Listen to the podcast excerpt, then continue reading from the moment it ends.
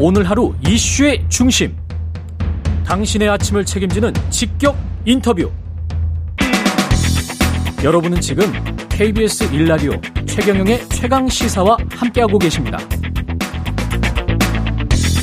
네, 명낙회동 이재명 대표와 이낙연 전 대표가 만났는데요. 이 자리에 함께하신 분께 자세한 이야기 들어보겠습니다. 김영진 민주당 의원 나오셨습니다. 안녕하세요. 네, 안녕하세요. 네, 그 분위기는 어땠습니까? 한 두 시간 정도 만났다고요?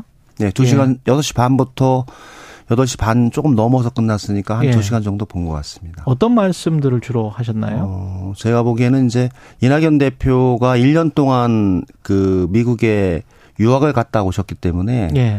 어, 유학을 가셔서 하셨던 얘기를 좀 많이 하셨고 느낀 점들 느낀 점들을 예. 많이 했고, 미국에서 한국을 바라보는 이 시각, 그리고 어. 미국 정치권이 어, 한국을 바라보는 시각, 이런 넓은 차원에서 얘기를 좀 많이 좀 하셨, 하셨어요. 예. 그래서 어, 뭐 걱정하는 게 많다. 예. 아, 그리고 과거에 어, 클린턴 정부 시기, 그 이후의 시, 시기에 여러 가지 변화가 있었는데 음.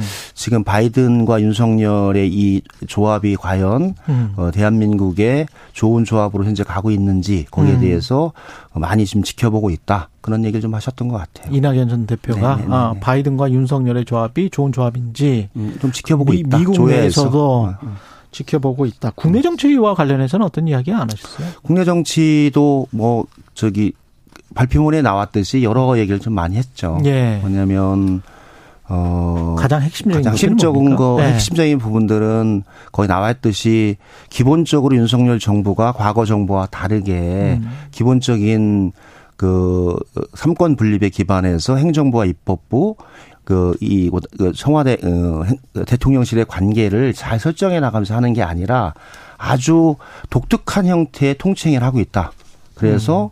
어, 대통령실도 그렇고 야당도 그렇고 적응하기가 좀 어려운 상황이 아닌가, 그런 생각이 좀 있었고요. 그러면서 어, 윤석열 정부가 너무 좀 폭주하는 게 아니냐, 이런 생각을, 이런 말씀들이 두 분이 거의 공통적으로 했던 얘기인 것 같아요. 예. 왜냐하면 어, 민주주의라든지 언론이라든지 제반 국정 운영의 방식에 있어서 조금 더 열린 민주주의, 소통의 과정을 좀 거치면서 시간이 걸리더라도 노력을 해야 되는데 너무 일방통행식으로 가는 게 아니냐, 그런 우려들이 좀 있었습니다. 근데 이제 언론은 이게 뭐 언론의 뭐 스테레오타입일 수도 있겠습니다만, 이재명 대표는 당의 단합을 강조했고 이낙연 전 대표는 당의 혁신과 도덕성에 방점을 뒀다. 그래서 동상이몽이다. 이, 이, 이런 어떤 지적에 관해서는 동의하세요? 두 시간 동안? 음, 뭐, 이런, 많은 말씀들을 하셨기 때문에 저는, 예. 어, 이재명 대표가 얘기했던 단합, 그 다음에 이낙연 전 총리가 얘기했던 혁신, 이거는 예. 그 서로 대립적인 지점이 아니라 동전의 음. 양면이다. 단합하면서 혁신하고, 혁신하면서 단합해 나가서 어, 윤석열 정부의 폭주를 막기 위해서 다음 총선에 이기자. 요런, 요런 큰 그림에서 얘기를 하는 거고, 사실은 모두가 다 잘하고 있다라고 보지 않지 않습니까? 예. 냉정하게 외부적인 시각으로 민주당을 진단하고 예. 그 진단에 맞춰서 처방하는 게 필요하기 때문에 예. 어, 이낙연 전 총리께서 보셨던 민주당의 모습이 있었다. 아. 그래서 그, 그 지점에서 혁신에, 혁신이 필요하다. 대담한 혁신이 필요하다. 그렇게 말씀을 하셨던 것 같아요. 그럼 이재명 대표는 뭐라고 화답을 했습니까? 음, 어, 이낙연 총리의 말씀에 대해서 음. 어, 받아들이고 음. 민주당은 그 방향으로 어, 말씀하셨듯이 도덕성과 민주주의를 회복해 나가는 것이 민주당 혁신과 발전의 출발이다, 이런 말씀을 하셨잖아요. 아. 그 말씀에 동의하고 예. 그런 길을 만들어가는 것이 국민의 신뢰를 만들어가는 첫 출발이다, 이렇게 보고 있, 있고, 두 분이 그, 면, 그 면에 있어서는 특별한 차이는 없었던 것 같아요. 좀 더 구체적으로 민주당의 지금 현재 의사결정 구조에 이낙연 전 대표가 들어, 들어갈 가능성이 없다. 뭐 이런 어떤 이낙연계 의원이 그런 이야기를 했다는 건데, 이 회, 회동 이후에도 마찬가지입니까?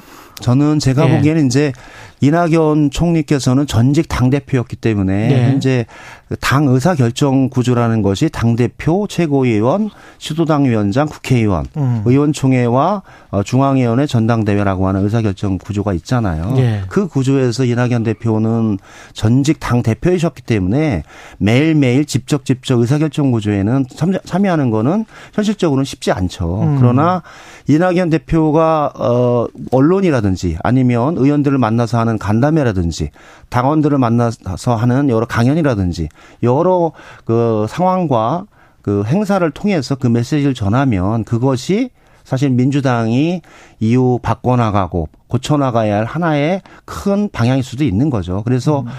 그 짧게 짧게 매일매일 회의를 통해서 의사결정을 하는 것이 아니라 예. 넓은 차원에서 민주당이 나갈 바에 대해서 이낙연 대표의 말씀이 대단히 중요한 어, 어, 부분이 될 것이다. 그렇게 보고 있는 겁니다. 그럼 구체적으로 무슨 뭐 어떤 위원회를 만든다거나 뭐, 뭐 또 다른 기구를 만들어서 어, 뭔가를 한다거나 뭐 어떤 자, 앞으로의 계획 같은 게 있습니까? 두 사람이 또 만난다거나 뭐 이런 것들이 있나요?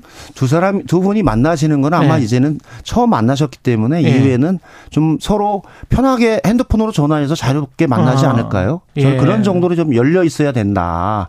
어, 두, 두 분이, 음. 두 분이 만나는 장이 대단히 무겁고 어려운 장이 아니라 자연스럽게 전화하면서 만나서 현안이, 중요한 현안이 있을 때 서로 의견을 듣고 의견을 수용하는 이런 관계가 되는 것이 최상이다라고 보고, 보고 있고요. 예.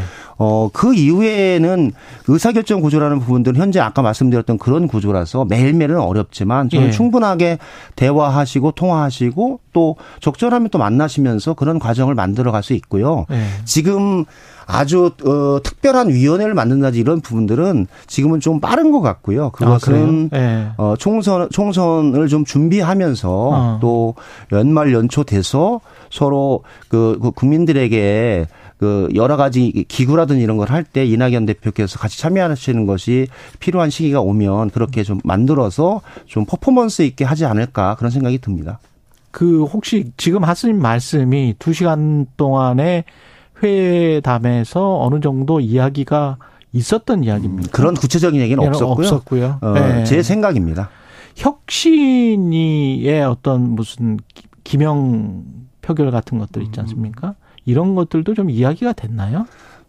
구체적으로 네. 구체적으로 불체포 권리나 기명 투표, 네. 그다음 혁신이 활동에 대해서 논의된 바는 없습니다. 네. 그건 이제 넓게 민주당이 담대한 혁신을 통해서 현재 위기를 돌파하지 않으면 민주당이 대단히 어렵다라는 음. 총론과 그다음에 도덕성과 민주주의를 회복해 나가는 것이 국민의 신뢰를 받아나가는 첫 출발이다. 그리고 당내 여러 가지 그 분열의 언어를 이제 네. 과감히 중단하고 어 새롭게 바꿔나가야 된다. 음. 큰 방향을 얘기했기 때문에 그 방향에 다 녹아 있지 않나라는 생각이 들고 어 기명 투표라고 하는 디테일한 방식에 대해서 논의한 바는 없, 없습니다. 예.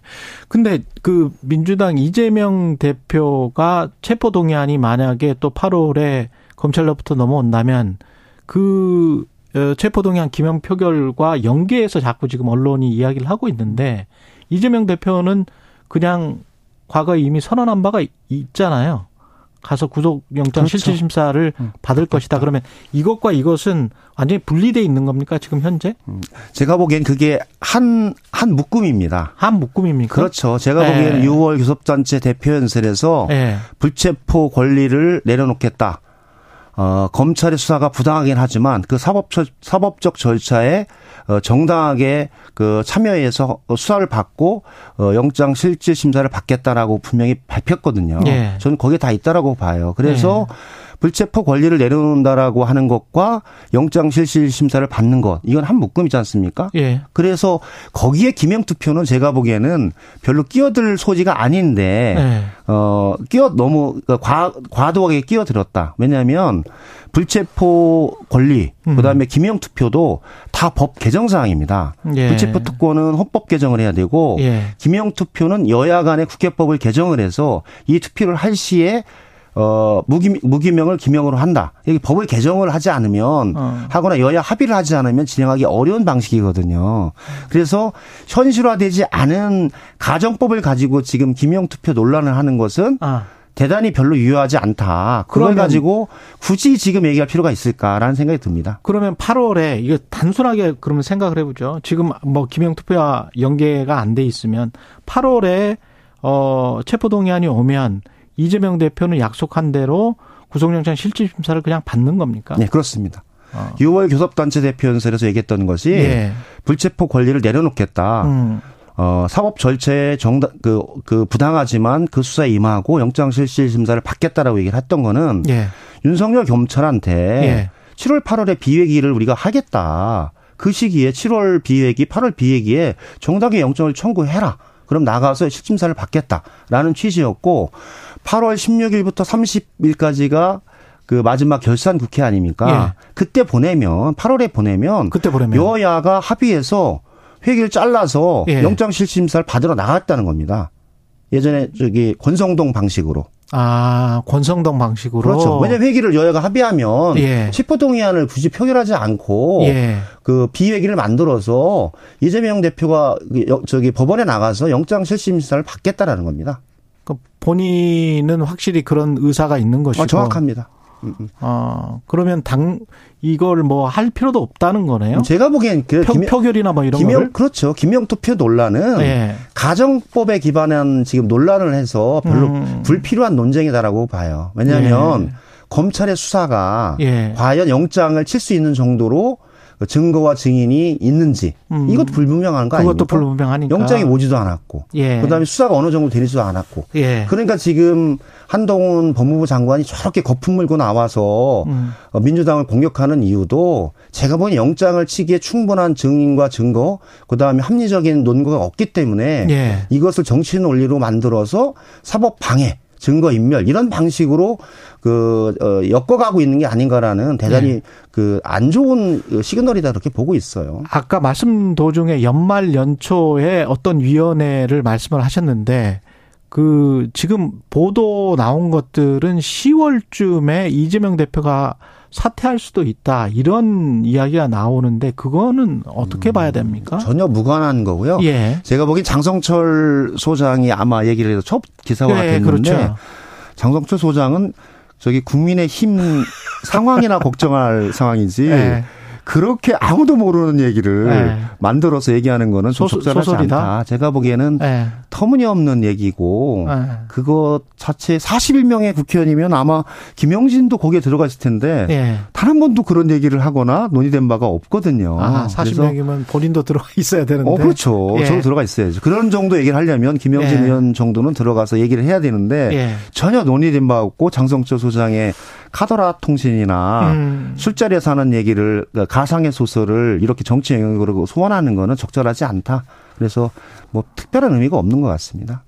일 분밖에 안 남았어요. 그 이동관 인사청문회 보이콧 이야기도 나오는데 이거는 당에서 논의 중입니까? 저는 네. 국회는 보이콧도 하나의 선택할 수 있는 수단인데 수단이다.